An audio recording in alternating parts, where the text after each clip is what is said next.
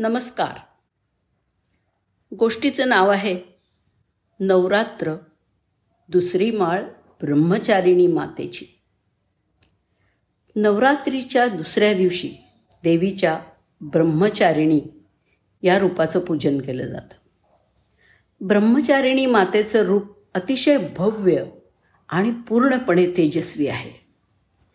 माता ब्रह्मचारिणीच्या उजव्या हातामध्ये जपमाळ आणि डाव्या हातामध्ये कमंडलू आहे. ती व्यक्तिस्वरूपात असलेली साक्षात ब्रह्मदेवाची मूर्ती मानली जाते. देवी ब्रह्मचारिणीला भगवती दुर्गा शिवस्वरूपा गणेश जननी नारायणी विष्णुमाया आणि पूर्णा ब्रह्मस्वरूपिणी या नावांनी सुद्धा ओळखलं जातं.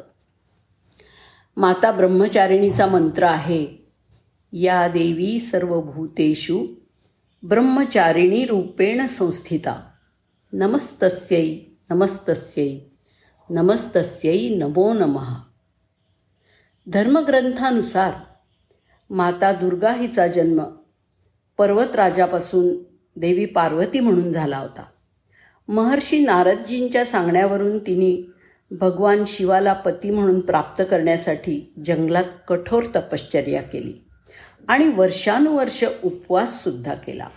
तिच्या हजारो वर्षांच्या कठोर तपश्चर्येमुळे तिला ब्रह्मचारिणी असं नाव पडलं आणि ती जप तप त्याग आणि ज्ञानाची देवी मानली गेली.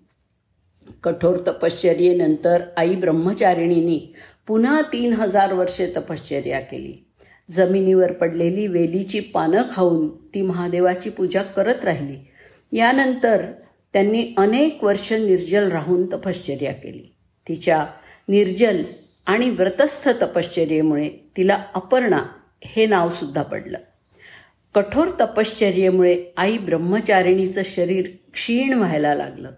त्यांच्या कठोर तपश्चर्येनी तिन्ही लोकांमध्ये खळबळ उडवून दिली. देव ऋषी मुनी सगळेच त्यांच्या तपश्चर्येला अभूतपूर्व म्हणायला म्हणायला लागले. तेव्हा आकाशवाणीद्वारे ब्रह्मदेव म्हणाले हे देवी आजपर्यंत तुझ्यासारखी कठोर तपश्चर्या कोणीही केलेली नाही. तुझ्या मनोकामना सर्व प्रकारे पूर्ण होतील आणि तुला भगवान शिव तुझ्या पतीच्या रूपात प्राप्त होतील.